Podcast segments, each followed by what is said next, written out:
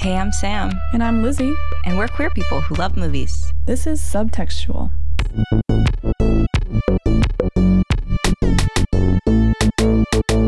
Hey, Lizzie. Hi, Sam. How are you? I'm good. How are you doing? I'm really, really good. Um, how do you feel about today's episode? I am so thoroughly pumped for this movie, and I didn't want to do another movie from 1999. that was apparently a very subtextual year. yeah, so I, you know, we had two in a row, and I was like, why not make it a third? We could just call it a mini series. Yes, We're exactly. meant to do this. Yeah, let's just do every movie based on when it was released. Yes. Work all the way back up to 2022. Perfect. Yeah, so today we're talking about being John Malkovich. I personally really love this movie. Lizzie, how do you feel about it?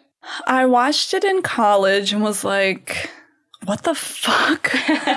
and watching it this time, I gleaned a lot more from it and actually enjoyed it a lot more than I think the first time.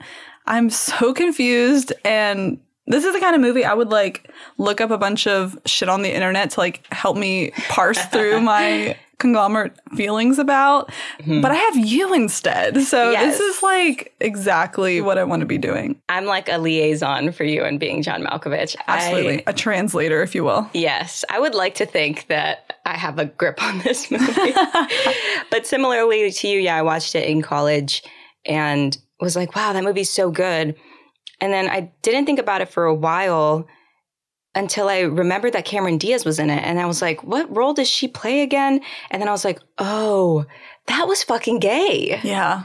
Uh, You know, that didn't stick with me. Like, whenever you Mhm. said I'm doing being John Malkovich, I was like, is that movie gay at all? Like, that stuff just floated right out of my head. there's so much going on. There- Truly. and they do it really masterfully. Like it doesn't feel like it's ever too much, but there is so many different themes and plots going in different directions that it's hard to kind of like when you think of move of this movie, just think of one like singular thing. No, 100%. There's so many, like, uh, unique imagery, unique character development, unique themes that are all like mashed together in a way that I don't think has been done necessarily in another movie so well. Maybe, honestly, you know, this movie, I would put it in the same like Venn diagram circle as Get Out in a weird way. Yeah, like the takeover and the like parsing of identity and consciousness and mm-hmm. yeah ooh uncomfortable too there's been fan theories that actually speculate that like Get Out is a sequel of sorts to this film, which, you know, Spike Jonze and Charlie Kaufman and Jordan Peele have responded saying that wasn't the, like, Jordan Peele said that wasn't his intent when making Get Out, but he likes, like, the fan theories that speculate, like, Catherine Keener, who plays the mother in Get Out, who also plays Maxine in this movie, could have continued her life, and that the woman who plays the girlfriend in Get Out is, like, the daughter at the end of this film. Whoa okay i did not connect that at all that's amazing actually i Mm-hmm. Yeah. love that Yeah. i didn't realize yeah sure they're in the same universe why not I would like to think so. I think uh, it's a fun thing to play with. But um, Lee, also, you like this movie. How do you feel about it? Yeah, great movie. Love Spike Jonze, uh, filmography, Charlie Kaufman. I was like a big Charlie Kaufman nerd in high school and college. So uh, yeah, I'm excited to hear hear y'all's thoughts. Yeah, well, let's jump right in. So, like Lee was saying, this film is directed by Spike Jonze, uh, who's most prominently known for today, I think, Her, which received a smattering of like really great nominations from the Academy Awards in 2013. This was his first ever like feature length directorial debut. what this is his first feature Yes.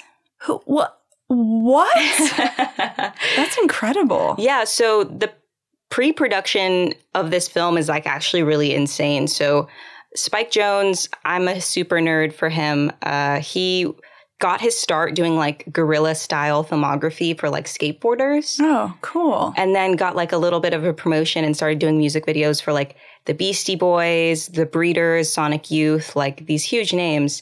And then um, he was married from the years of 1999 to 2003 to Sofia Coppola.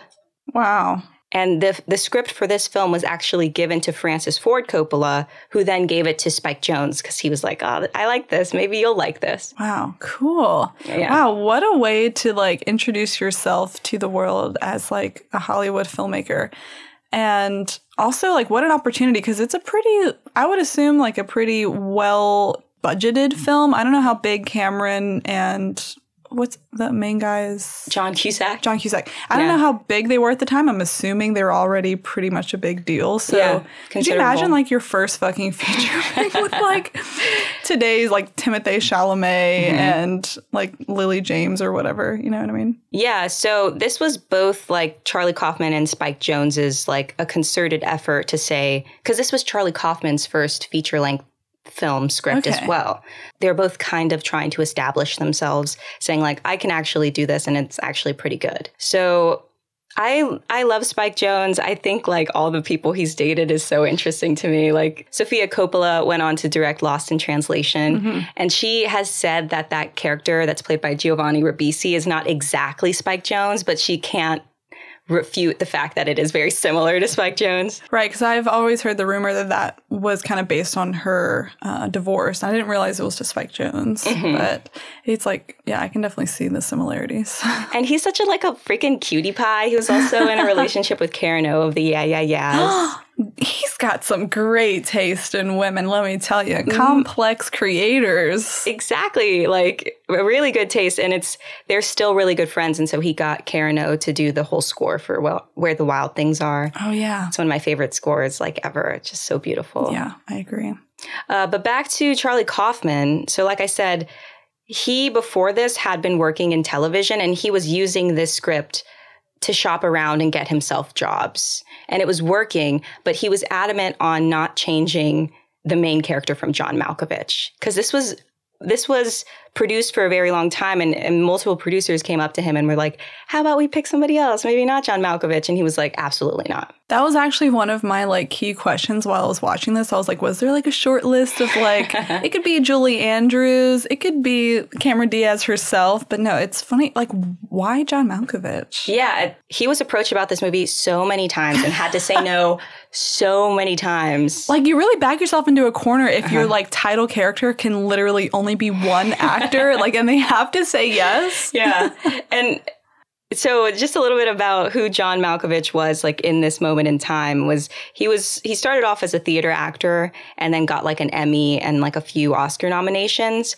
So he was like a name in the industry, but he's not like the Tom Cruise of the moment. Like I don't think I think my girlfriend was like, "Who is John Malkovich?" Which is funny because people in the movie even say, like, wait, aren't you that one guy from that movie you actually aren't in? Yes, exactly. So I think he's like a C-list celebrity at this point in history and like I think that works for the plot so well that he's like recognizable enough that it kind of it's just kind of like a quirky thing that you get to like just be him for a while. Yeah, and honestly, it kind of plays more into the theme of like becoming someone else if that person isn't Brad Pitt. You know what I mean? Like, mm-hmm. because you kind of just want to be someone else with an interesting life, and like a C list actor is an interesting life that isn't like, oh, well, I want to date specifically Angelina Jolie, so I'll be Brad Pitt. You know what I uh-huh. mean? Yeah, it's a it's enough of like an elevation of normal life to feel like a treat, you know, for 15 minutes that you get to be inside of them. Right. So, the plot of this film is a puppeteer discovers a portal that leads literally into the head of movie star John Malkovich.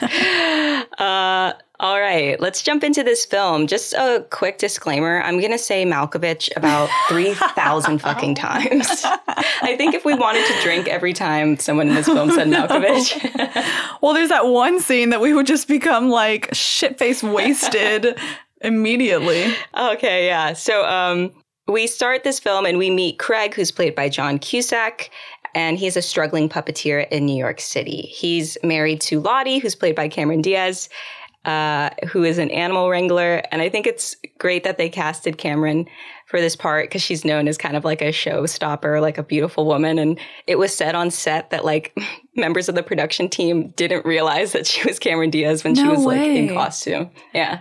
They really did a good job of making her like not ugly, but just like frumpy and kind of I don't know, her hair. It's really the wig. Yeah. The wig does it all. does all the work. Yeah, they do a great job with that wig. And um, so she's an animal wrangler uh, of sorts, and her their apartment is filled with animals, including a chimp named Elijah. I don't know how I feel about having a chimp as a pet. They kind of scare me a little bit. I don't know why. That that's always like not always. I don't run into people with chimps all that often, but like it doesn't sit with me very well either. Yeah, I I would never own a chimp or have a chimp as a friend. I like that it goes to more therapy than I do. Yeah, that's true. it is in therapy. But later that day, Craig gets punched in the face while street performing, so he has to look for another job. So he answers a job listing uh, at a place called Lester Corp, where they look for a man with fast hands who is preferably short statured. Oh, I didn't even catch that. Yeah. Well, John Cusack's not that short statured. oh, Because of the floor. Because of the floor. Yeah. okay, what the fuck was up with that short ceilinged office building? It, I guess actually no, I know what the fuck's up. It made me so claustrophobic Yeah. and just like you can even see the character like uh John Cusack's character like hunching as the film went on, Mm-hmm. like more and more. like his body is just like taking a toll from working there every day. God, this is like my nightmare job. Yeah, when he stepped onto that floor, it's great because he goes to interview and Octavia Spencer's like Yeah. seven and a half, and she oh like she opens the door for him, and he. I would be so scared. I wouldn't. I wouldn't walk onto that floor with an elevator. No like amount of money would make me get onto that floor for a nine to five. Yeah, he agrees to do it even after meeting the boss and the secretary and everyone else there who is absolutely batshit fucking crazy. I mean, we know why he sticks in the job. Oh yeah, uh, Miss Maxine. Okay, so Maxine is played by Catherine Keener. She has to have like the most attractive voice that I've ever heard. And her mouth is very interesting shaped. It's like a upside down triangle. Yeah, It's pretty hot. I think it's her like it, it really is her like physical movement and her voice that really contribute to how like sexy she is. I mean, she even mm-hmm. said that she felt uncomfortable taking this role because she didn't consider herself like a sexy person. But I think like if Cameron Diaz had been in that role, it would have been like a little too obvious, you know? Like you needed someone with like that little spark of like, huh. Because I think you, or at least I, experienced like a moment of like Craig being obsessed with her immediately and me being like, huh, like why her? Mm-hmm. And it made me like kind of look at her a little bit closer and then be like, I, I do get it. Like she has like that something. And it's more about her attitude that she's just always like throwing him in the trash. I love it. Like that brings you closer. So at new employee orientation, Craig meets Maxine and they get fed this bullshit story. I mean, she's not in orientation, she's just sitting in there smoking a cigarette. She's hot. But the new employees are fed this story that the owner of the building, whose name was Captain Merton, built the seven and a half floor for his wife at the time, who was a little person, to make her feel like more comfortable in a space. It was a space made just for her, which is like such a bullshit story that I don't think anyone could believe that for like a second. What I want to know is like what the casting call was like for the two people that played in the videotape like recording and what that day on set was like. Yeah, that had to. I mean, so many of these scenes are so fucking weird and obscure, but that one feels like it's got to be the weirdest. Honestly, I respected all of these actors, every single one of them, even the background actors and Octavia Spencer for like getting their part and being like, what the fuck? Like, you, it takes a lot of trust Yeah. to believe that this is going to work out okay. They're like- be weird. What other film did this writer write? And they're like, none. None. What about this director? Absolutely none. but it all worked out. It doesn't usually work out that well for people. Yeah. But it did this time. Back at their apartment, Lottie tells Craig that they should try for a baby, but their relationship just seems kind of like stagnant and like sad. Maybe it's all the like animals screaming all around them. Yeah, it definitely seems that especially Craig is like checked out of this situation and because he doesn't even bother to like learn any of the animals' names. Yeah, th- this is another one of the facets of this story that you're like, there doesn't need to be these animals here. But Right. it doesn't feel like out of place or like it's done as like a shtick. It like feels very like it could actually be the truth for all these characters. No, I mean it definitely like adds to her character that she cares so deeply for like every iguana, every like hair on this Elijah's body, you know what I mean? And also like to the trapped feeling because it sounds like she spends like hours a day like caring for these animals and mm-hmm. that's like hours away from like her actual life. Yeah. And it's there's so much like trapped in like claustrophobia in this movie. Yeah, there's so many different themes that this movie touches on, and just a few of them happen to be queer. But um, yeah, the feeling of being enclosed is like a real thing. That I mean, especially with the floor being four feet tall, with the animals, and like I mean, she gets locked in a cage at one point. and the little tunnel into John Malkovich. yeah, exactly. So while chatting with Maxine at work, Craig makes like a lame ass advance on her and she clocks it immediately. And she says, If you ever got me, you wouldn't have any idea what to do with me. I wrote that line down because it was just so funny. It made me laugh so hard. He basically- she just like pones his ass like left and right. Dude, yeah, and he like shits his pants. He was like, I, I, I, I. He can't even deny it either. no, he knows in his heart that it's true. So later, Craig tells Maxine, um, like, hey, if I can guess your name, you have to go on a, a date with me. Uh, so he guesses her name correctly in a hilarious scene, and they um, they meet at a bar for a drink. And immediately, when Craig tells her he's a puppeteer, she gets the check and leaves. She's like, check, please. You know, really, the moral of this story is that you should trust your gut when someone says they're a puppeteer and a red flag goes up because it Yeah. is like the biggest red flag here. like if finding out Craig was a puppeteer was your final straw, it's like everything else about him before should have been your final straw. He's a creepy dude. He can't take no. He has that creepy little ponytail. He's married. He's married. Disgusting. Gross. So later, while he's puppeteering that night, um, Craig is like creating a little puppet experience between him and this like fake Maxine puppet. And he makes Ma- Maxine ask him, Why do you like puppeteering? And he responds, Perhaps it's the idea of becoming someone else for a little while. So, this identity theme is like a thread that's woven throughout this movie by each individual character. Like they all have different experiences with their own identity. And this is just like his facet of it. So, after being rejected by Maxine a second time at work, Craig finds a door behind a filing cabinet. And once opened, he is transported into the body of John Malkovich. C list former theater actor. Yes. John Malkovich. Yep. And uh, it's a pretty like banal experience. Like he's eating toast and reading the newspaper uh, for about like 10 minutes. And then he gets literally dropped onto the side of the New Jersey Turnpike. This movie is so insane. I can't believe it got made. I really, the more I watch it, the less I can believe it's real life. Like it's a real thing that happened. Just out of curiosity, we usually talk about this at the end, but I'm just so curious. What was the budget of this film? Like, was it a huge production or was it like a shoestring budget? 13 million, Like, which I'd have to believe went to shit. the actors.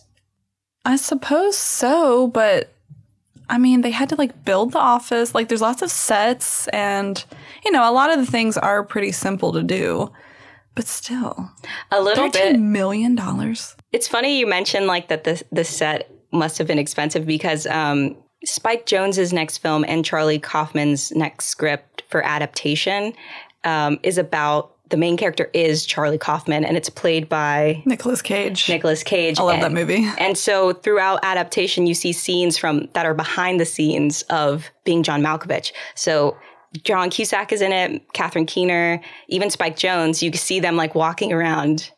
It's such a nice tie-in. Mm, yes, Chef's kiss. So well done. So he runs, Craig runs to Maxine and expects, I guess, a big response after he tells her that he's just been inside of John Malkovich, to which she doesn't really care, but she calls him up later and is like, let's sell tickets. Oh, that reminded me of Sex Education, that Netflix show. Oh, what about it? Uh, well, like the first episode is like the hot girl at school finding out like that this nerd who is the lucky son of Gillian Anderson, who's a sex therapist, like knows all these like trick tips and tricks about like sex and reproduction and can give really good advice. And she's like, "Hey, we should like exploit your knowledge and like do sex therapy sessions for all the kids at our school." and he's like, "Okay, hot girl." Yeah. uh, is that, you're interested in me even a little bit? Okay, I'll do that for money. exactly. Uh, so Craig tells Lottie about this portal into John Malkovich, and I love that no one really even gives a fuck about how physically or like spiritually this shit could happen. No. No one even take everyone takes it in stride and they're like, okay, I want to go inside John Malkovich. No, not an ethical discussion. I mean, there's a brief ethical discussion, but like just, Very brief. But th- I love that because we just like accept that this is the rule of the universe. This kind of thing exists. We're just taking that and moving on. Mm-hmm. And we can go much deeper into all the other themes if we're not worried about like, well, how did this happen? Which we actually do get like diagrams later from the old guy Lester of like, well, this is how it works. And I love that scene. It was so funny to me. So sweet. Yeah. So we skate over how this could possibly be a real thing. And Lottie requests a turn. And as she enters into the body of John Malkovich, uh, John Malkovich is taking a shower.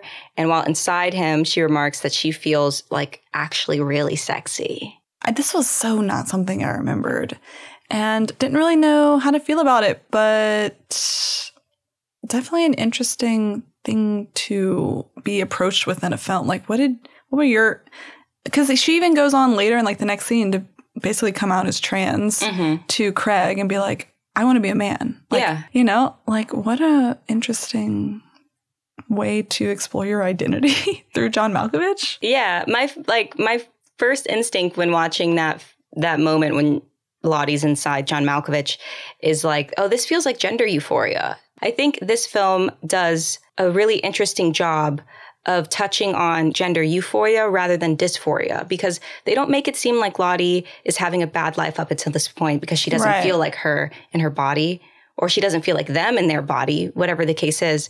But it's the moment of like elation when they're in John Malkovich, that is the gender euphoria.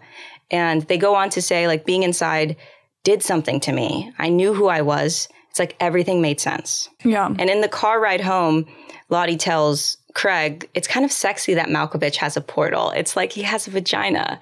He has a penis and a vagina. And I like that. Yeah, like it's not like a butthole or a third eye. It's Yeah. a vagina. I was telling my girlfriend about this movie, and I was like, yeah, and then this person's inside Malkovich, and then this person's inside Malkovich.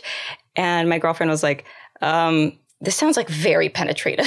Yeah, right? I mean, it's very invasive. It Mm-hmm. like gave me super uncomfortable feelings for John Malkovich.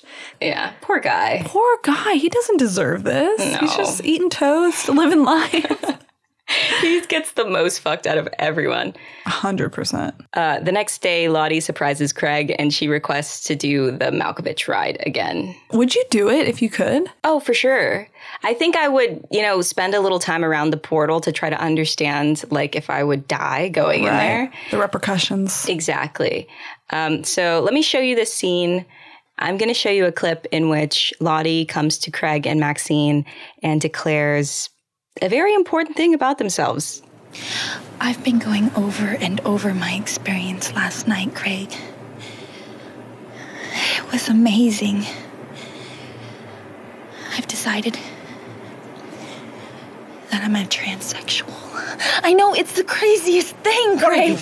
nuts? No, it's just that for the first time, everything just felt right. I've got to make sure.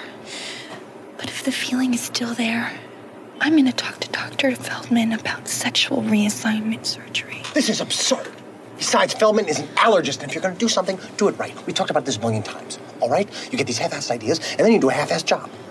Just drop it. It's just that I really, you know, I like Dr. Feldman, all right? So I thought that I would ask him his opinion. Why? Is there something so terrible about that?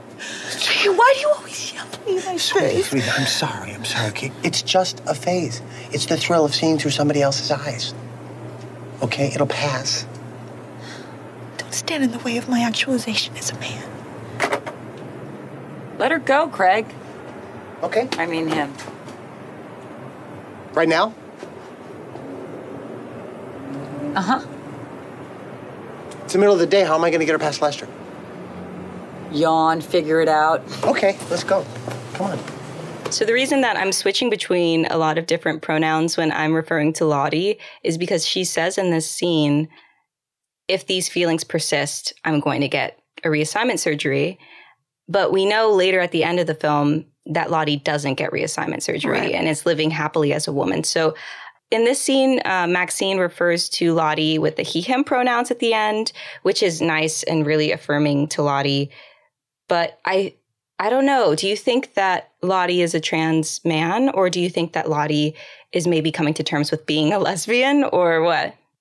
Well, when I watched this scene, I related a lot to it actually because when I was like in college and like figuring shit out, um, when I had this like sexual realization about myself that like I liked women, I was like, oh, I'm a lesbian, like for sure, for sure.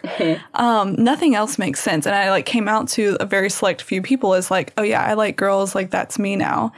But then like as I kept going through life and realized like, oh, it's a little more complicated than that. Like I like all sorts of people. And this one label that I thought I related to wasn't accurate anymore. And, you know, like, I think when you have this like gender and sexual identity aha moment, if it doesn't come to you like immediately in life, like if it comes later, like me, like once I've kind of found my own footing as myself, like, I think you can jump to conclusions and, you know, because you're just kind of going through the Rolodex of like identity terms to figure out what fits you. Mm-hmm. And maybe at first you land on one, but then later on you're like, oh, actually, I want to change that. And that's like all part of the queer experience is realizing that you can change and you can tell or not tell people, you can explain or not explain yourself. So I actually really related to Lottie's whole arc in like, she's just trying to explain herself and she has no one else to talk to Yeah. about this but Craig.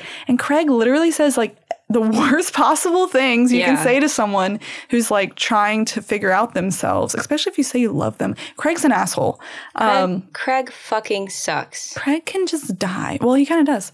um, so yeah, I I really enjoyed the scene. I was like, this is a complexity that didn't register to me when I first saw it because this was like probably right before, maybe even right around the time that I was like kind of going through all these personal realizations. So I appreciated this scene. You know, like part of me was kind of cringed at like transsexual and stuff like that. It's like Yeah, that not, word. Yeah, it's not exactly how someone might describe themselves today, but I thought it was an very interesting and intricate and complex way of looking at sexual identity in a film that that's just one of the many ways that we look at identity mm-hmm. through these characters. So that's that's kind of what I thought about it.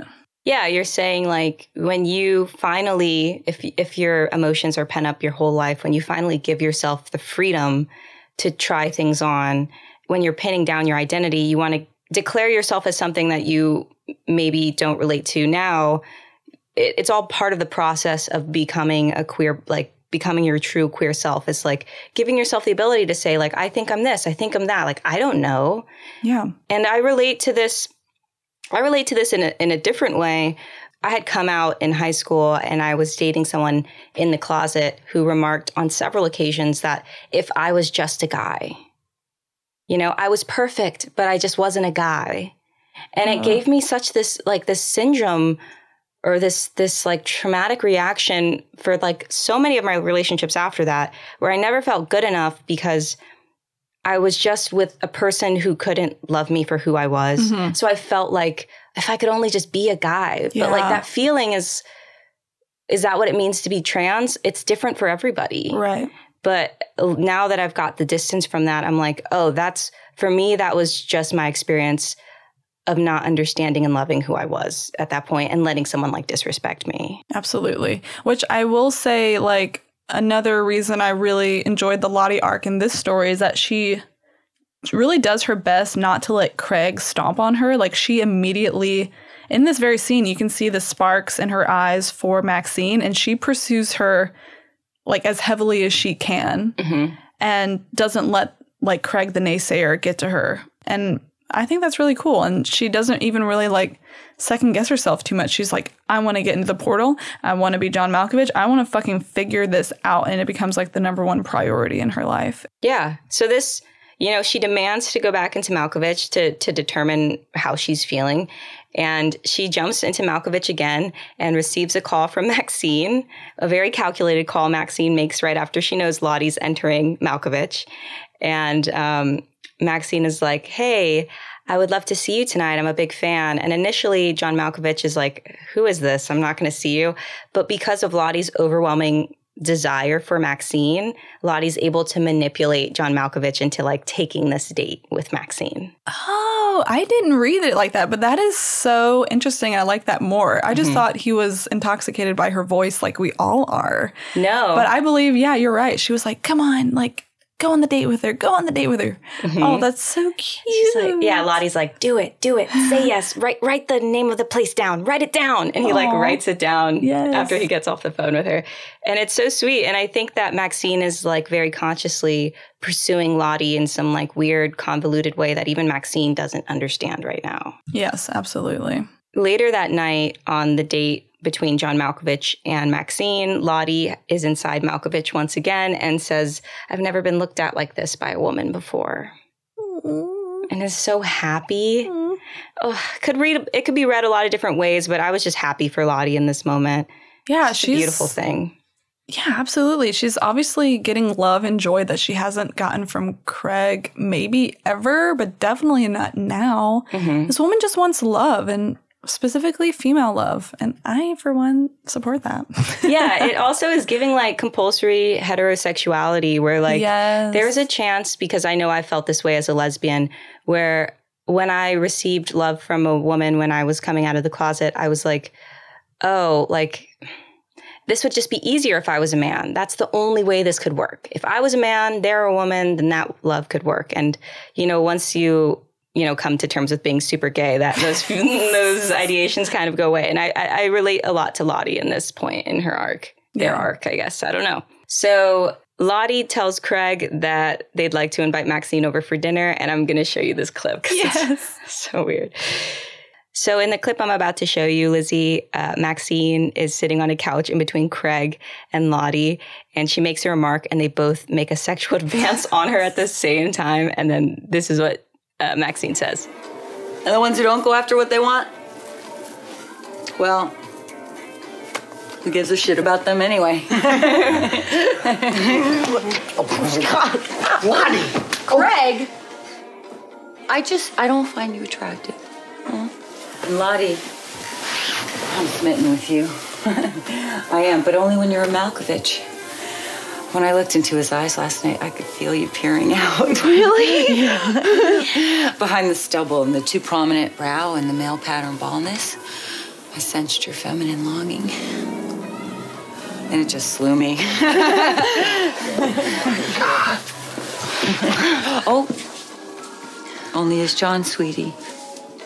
Sorry. So Lizzie, how'd you feel about that?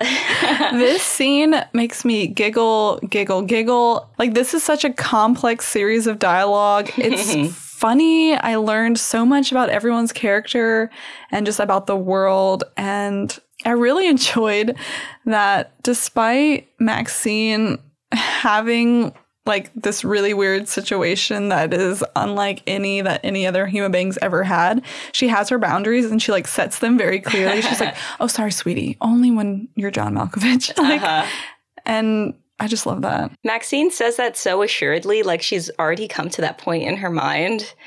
Uh, Maxine is is an incredible character. I think she's so hot, and she is always so self possessed, Yes. regardless of whatever fucking weird ass scenario they're in. So self possessed. Oh, and they're in love in this really weird fucking way. Which at this point I was like, "There's no way they're gonna make it work," but I'm wrong. Thankfully, this is like a. We'll get to the ending shortly here, but yes, it's it doesn't bode very well for uh, uh, for Lottie in this situation, even though there is a love there. Well, Um, it definitely doesn't bode well for Craig, so at least we have that. I forgot about Craig so early on in this movie. It's astounding. it really like they do switch like main characters a good bit. Like it kind of becomes Lottie's story halfway through, which Yeah. is awesome. hmm So Lottie requests another date with Maxine as Malkovich, and they they settle for a time in like the middle of the night. And this is so. I think they very could have easily written Maxine as like a manipulative, loveless person, but she does have a like distinct interest in Lottie, and this scene I think conveys that very beautifully. Like Maxine arrives at John Malkovich's apartment and Lottie isn't present yet in John Malkovich's mind. And John opens the door, and Maxine expects Lottie and kisses John Malkovich and pushes him away.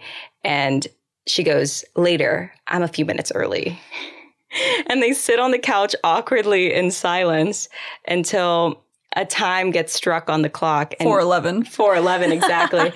she turns to the body of John Malkovich and the mind of Lottie, and they just begin to like make love in such a beautiful way.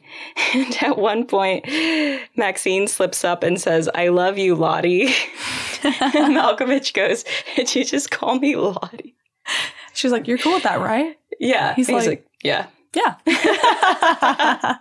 the communication, the sexual communication is so good. This is fantastic. And um, after this, like, the weirdest threesome I would have ever seen in cinematic history, technically, I think. Yes. Uh, Craig confronts Lottie, and Lottie says, We're in love, Craig. Me, her, and John Malkovich.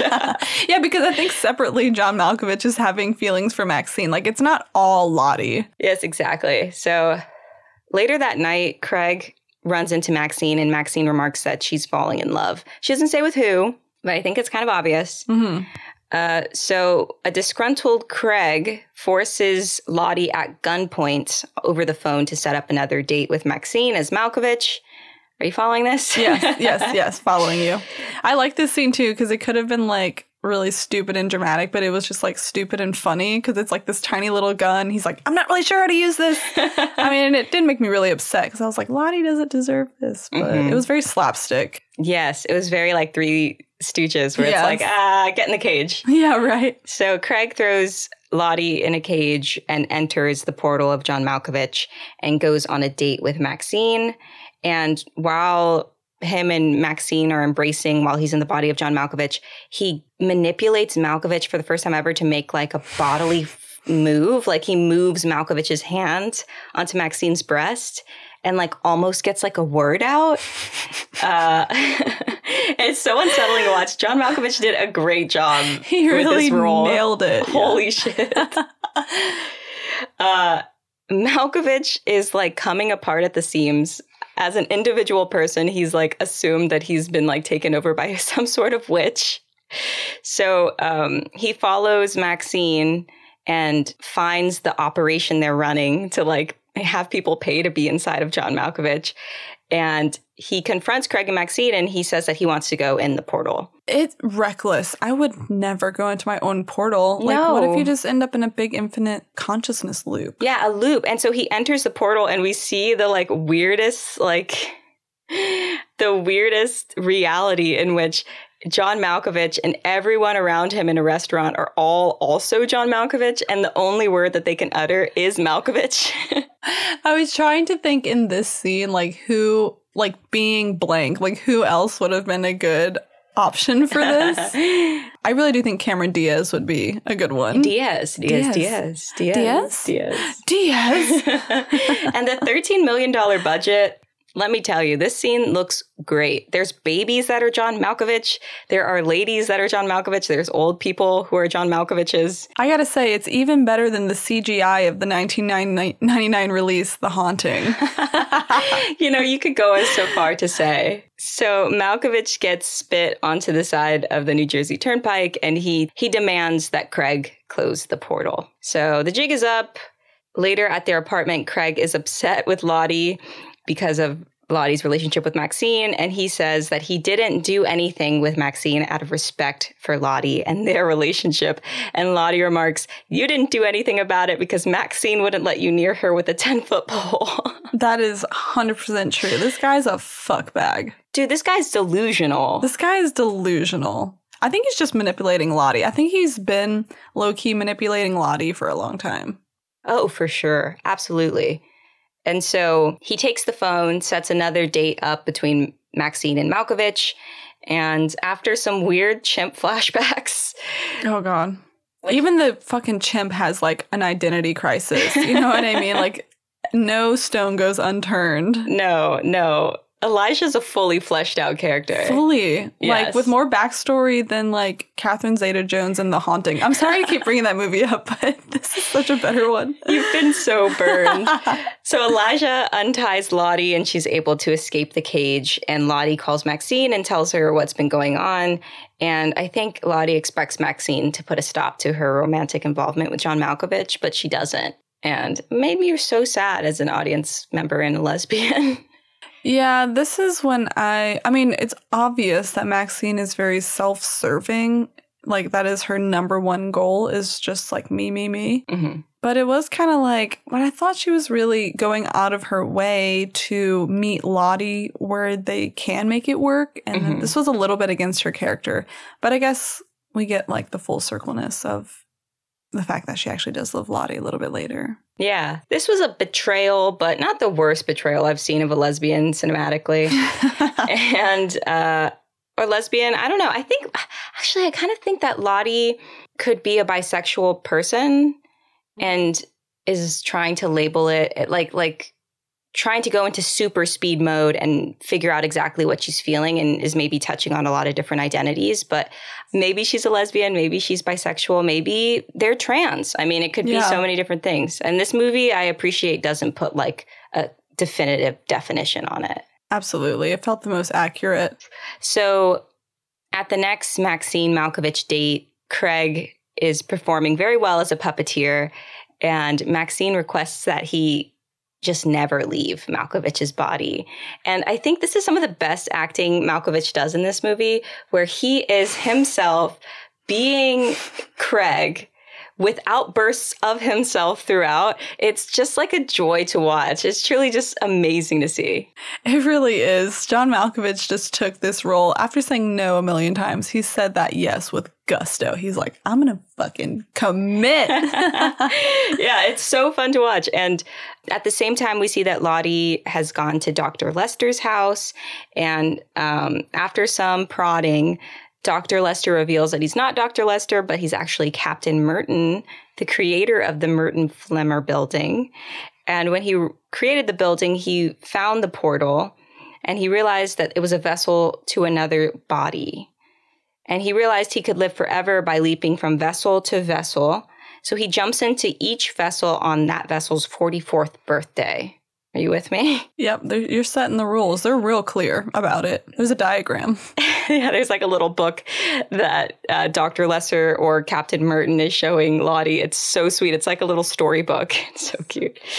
Um, but he explains that if he doesn't leap into the vessel's body at the right moment on their 44th birthday, that he gets diverted into like a baby vessel in which he can't perform as that person, but he's actually just like absorbed by that person's identity, is stuck forever. So it's like get out, exactly. I wonder if this is like a tried and true version of what people think happens to our consciousness as we like move through life because I don't know about you, but I personally feel some days that it's as if every 15 minutes I have someone new in the driver's seat up there. and sometimes it feels like I'm trapped in my own mind. Like, is this a real version of reincarnation that has been adopted? Like, are there like Malkovites out there who are like, we are all but just caged animals in our own mind? So you're saying that you have a portal in your brain that people occupy all different hours of the day. Yes. And if you're in on it, I want to cut. Okay. I just want to be very clear about that. I I I hope I would be making a lot more money if you did have a vessel in your brain. uh, so Dr. Lester or Captain Mertin then introduces Lottie to a whole group of what I'll call vessel jumpers, Sure. which are just other random old people. They don't have like their own portals, but he's devised that they'll all just go into Malkovich on Malkovich's 44th birthday, which seems pretty crammed to me. Right. Do they like take turns operating the vessel? You know, that was the one plot point to me that I was like, I don't know if I would agree to that. I would rather die than become like 144th of John Malkovich. you know what I mean? Yeah, and not even like prime time John Malkovich, but like 45 year old John Malkovich, you know? Yeah, post Con Air John Malkovich. Exactly. The the vessel jumpers, as I'll call them, are so uh, enamored with Lottie that they offer Lottie a space in the like vessel that is John Malkovich. and so we get a time jump now, eight months later, we see that Craig has not left the body of John Malkovich, but is like maneuvering him like this great puppet. And Maxine is married to Malkovich and is pregnant with a baby. And we see the vessel jumpers and Lottie are also like still monitoring John Malkovich's life. And it's so funny because Craig has diverted John Malkovich's career from an actor to a full fledged puppeteer. So Fully respected too. yes, a revered puppeteer, which I didn't think that sounds like an oxymoron to me. Revered puppeteer. Um, this movie kind of gives me some of the same flavors of um, Annette, which I know you haven't seen because no one here has fucking seen that movie. Lee, have you seen it? Yeah, I've seen Annette. drop it down, Lee. Did you kind of get like, because, okay, the premise of Annette is that Adam Driver and Marion Cotillard are a couple and they birth a puppet, Like a wooden puppet girl a wooden puppet girl named, named Annette. Annette. And it's like semi a musical opera. hmm But I mean, the only like real similarities here is that this Annette puppet girl is like literally a puppet. Like the character is played by a puppet. And it's pretty incredible because you still feel things for this puppet. Yeah. Which Craig made me feel things for these like fucking little puppets on the side of the street. As much as I hate Craig, he's a very good puppeteer. His puppets really slap and evoke emotion, which is it's annoying to me. I just think it's really unique puppeteering in like the film medium. Like I always love mm. a good like mix of medias and Yeah. that's one we don't see a lot and it definitely like the idea of identity and control in Annette is a little similar to John Malkovich because if you remember mm. like the parents are trying to control this puppet and make her like a star, like an opera singer. Man, you know, I, I guess I never really like even thought that deep, but that's totally that's there. Like the parents are totally trying to dictate Annette's life in such a way, and it's funny that it's significant that she's a puppet. Duh, mind blown right now. But uh, I was just like, there's so many weird parts about that movie Annette that I'm just like, oh, they're just trying to be weird. But I mean, there's definitely there's definitely significance to that. You've told me such astounding things about this movie, Annette, and none of them have made me want want to watch this movie. it's it's one where I will say like it would be impo- pretty impossible for me to recommend it to because I don't think I even really liked it by the end. But so many of the choices are so interesting, and the music is really awesome. Well, here's what I'm going to say: like some of the songs are really good, some of the songs aren't that good. I think so. I don't know. I'm kind of weirdly on the fence about it, but I liked it. It's a movie if you want to just kind of like give yourself a little torture exercise and just see something that you'll know you'll never see again. Um, I think we should triple feature Get Out, Annette, and being John Malkovich. I think my brain would be like scrambled eggs. You'd be like, literally, who am I? I don't know who I am anymore. Um, I will recommend Annette though because it's so fucking weird.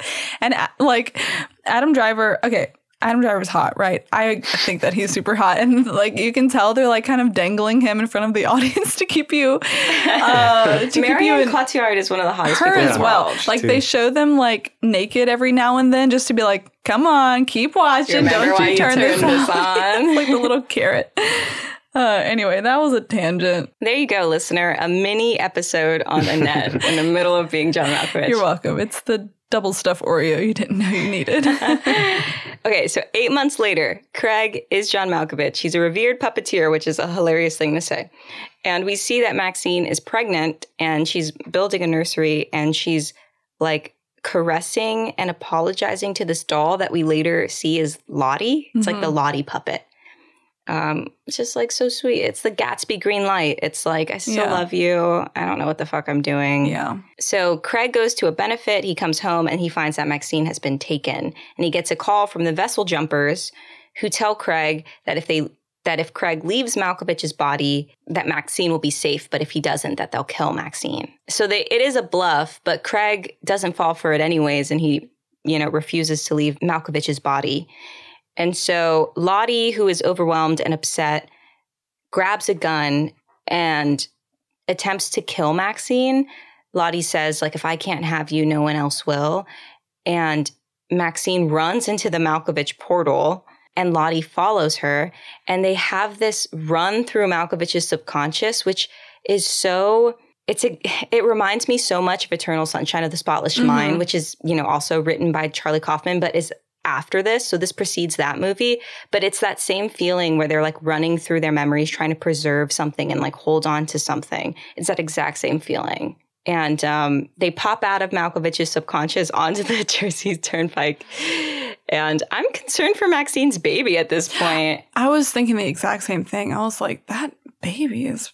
Is it okay? But they also show Maxine drinking a full glass of wine while pregnant. So this baby's fucked up in a number of ways. I mean, Maxine, her number one is her. You know what I mean? She stays that consistent at least. That's absolutely right. Like she is a very self-interested character and like why would she give a shit about a baby? But she uh, in the scene where she's drinking wine, she's telling her baby bump like I love you so much and she's playing it like music through headphones. So it's kind of like Maybe it cancels out.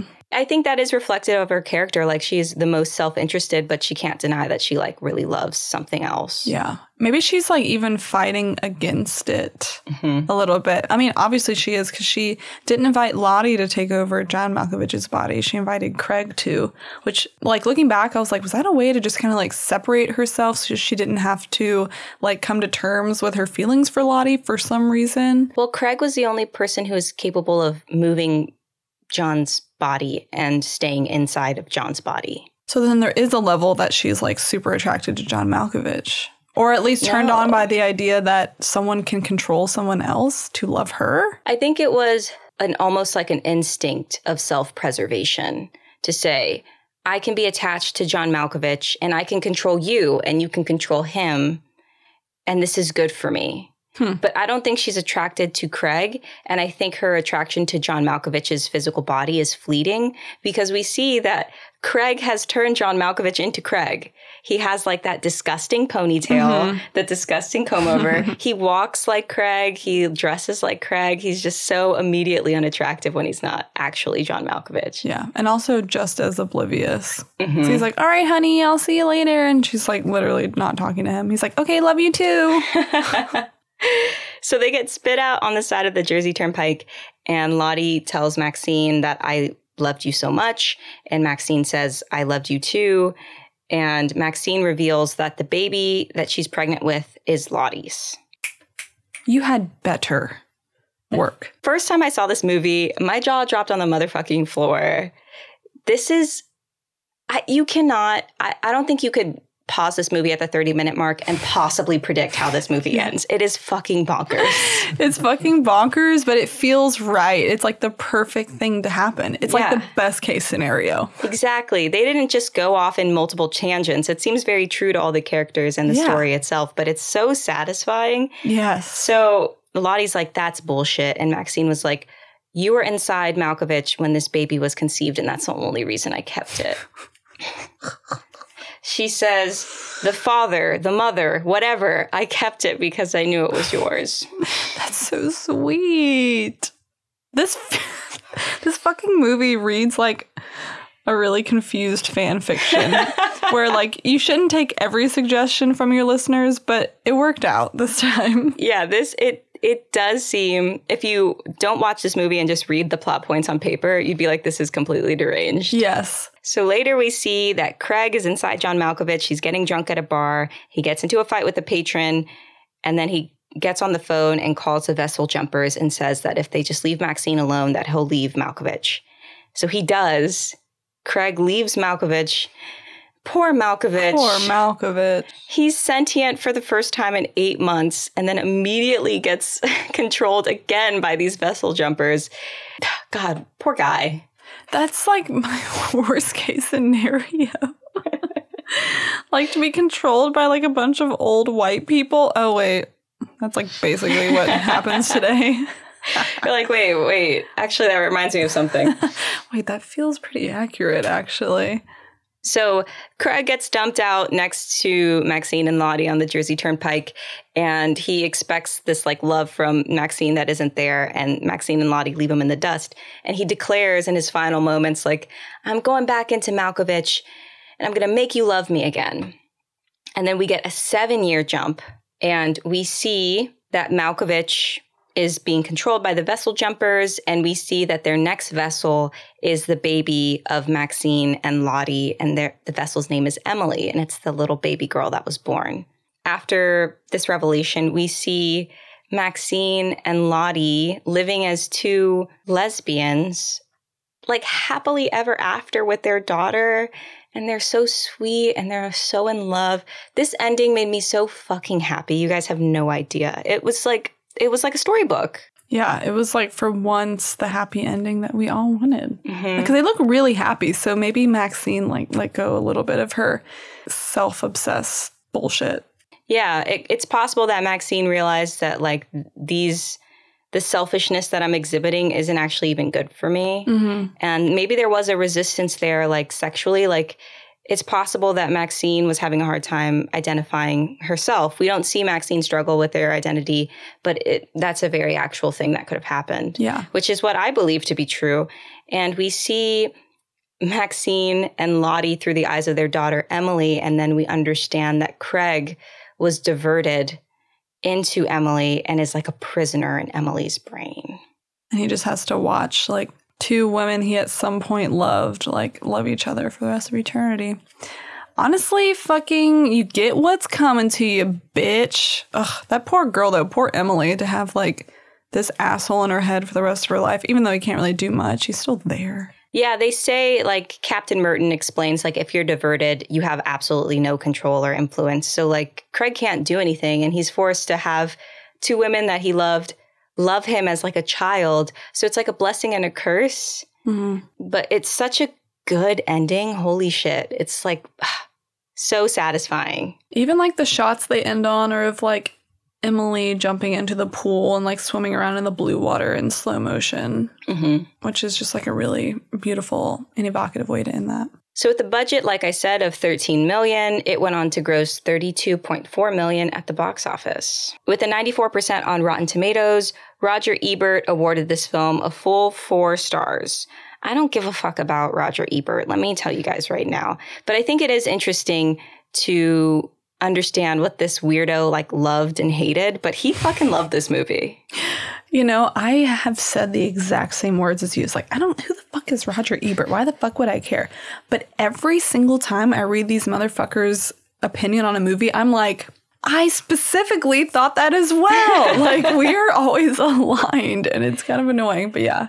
Uh, he said either being John Malkovich gets nominated for Best Picture or the members of the Academy need portals into their brains. Did it get nominated?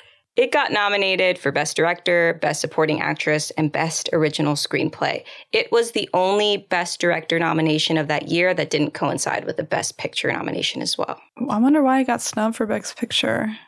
I mean, I don't wonder why. They never like anything of value, but It lost in all categories. who was the actress? Best nominated? Supporting Actress to Catherine Keener, which I, I, don't. mean, I, I, would give like, it to Cameron Diaz. I Yeah, Cameron. Diaz is- And yeah. also, did what about John Malkovich? nothing. Like, what fucking better role does John Malkovich need to play? I th- he won, I think, Best Actor for Independent Spirit. Right? You could cut this if that's not true, but I, I believe that he won the the Spirit Awards. That seems unfair, but you know what? Whatever.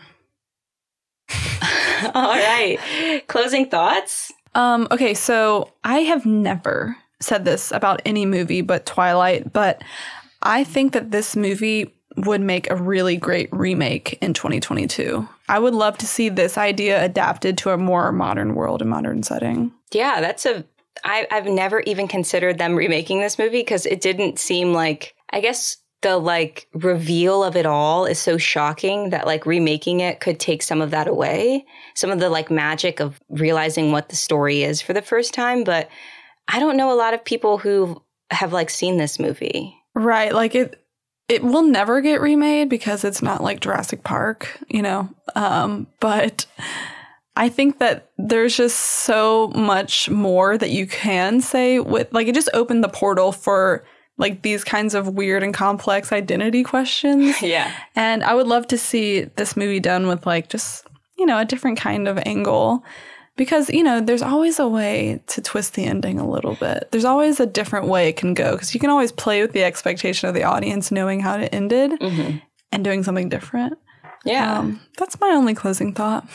Well, I said I don't know a lot of people that have seen this movie, and I know you're listening at home and you're like, well, I've seen this movie, and all of my film friends have seen this movie. I'm not talking to you, beautiful listener. I'm talking about like your mom or your cousin or your girlfriend or your boyfriend.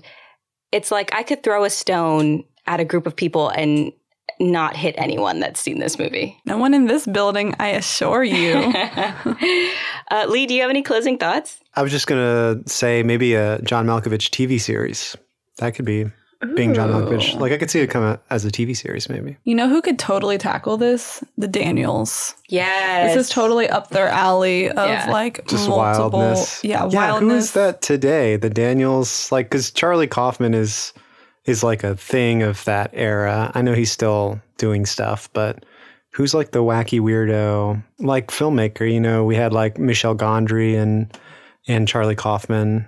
Mm-hmm. Who are like the expressive artists? Lee, I don't know why you're asking us. You would be the one to know who that Yeah, is. you're that little weirdo. Daniels is a good. Daniels is a good. I um, think Daniels is the closest. Yeah. Okay. Time for the scores. So the scores work on how gay is it, how good is it. They're scored out of 10, and that is average to give us our overall subtextual score. Show enough. Lizzie, how how good is this film? This film is really good. It is a eight for me. All right. Um so I'm going to give this film a 10 cuz I fucking love this movie. I wouldn't change a hair on this movie's head. Not even that wig that Cameron wears. It's not a bad wig, I'll have you know. I've seen so much worse wigs. I've seen some bad fucking wigs. Looking at you, RuPaul's Drag Race. okay, Lizzie, how gay is this movie? 10. 10, 10, 10, 10, 10. I would agree. Great. All right, Sam, do the math. What's our subtextual score? Our subtextual score, I'm delighted to inform you, is a 9.5. Damn. Damn, that's high. So at number six, it has kicked out Black Swan and is now between Bend It Like Beckham at number five and Fried Green Tomatoes at number seven. Nestled right in between those lesbians. Here's two more lesbians for you. I'm sensing a theme here. do we like lesbians? What, what's number ten? Like, what's next on the chopping block? Uh, that would be Girl Interrupted. Ooh. So, being John Malkovich effectively kicked out Black Swan. So, yeah, Girl Interrupted. You count your days, bitch. Days are numbered. Thanks for listening to this episode of Subtextual. We've started a Patreon. If you want bonus content and to look behind the scenes of what we do here at the podcast, you can find us at patreon.com slash subtextualpod. See you next week.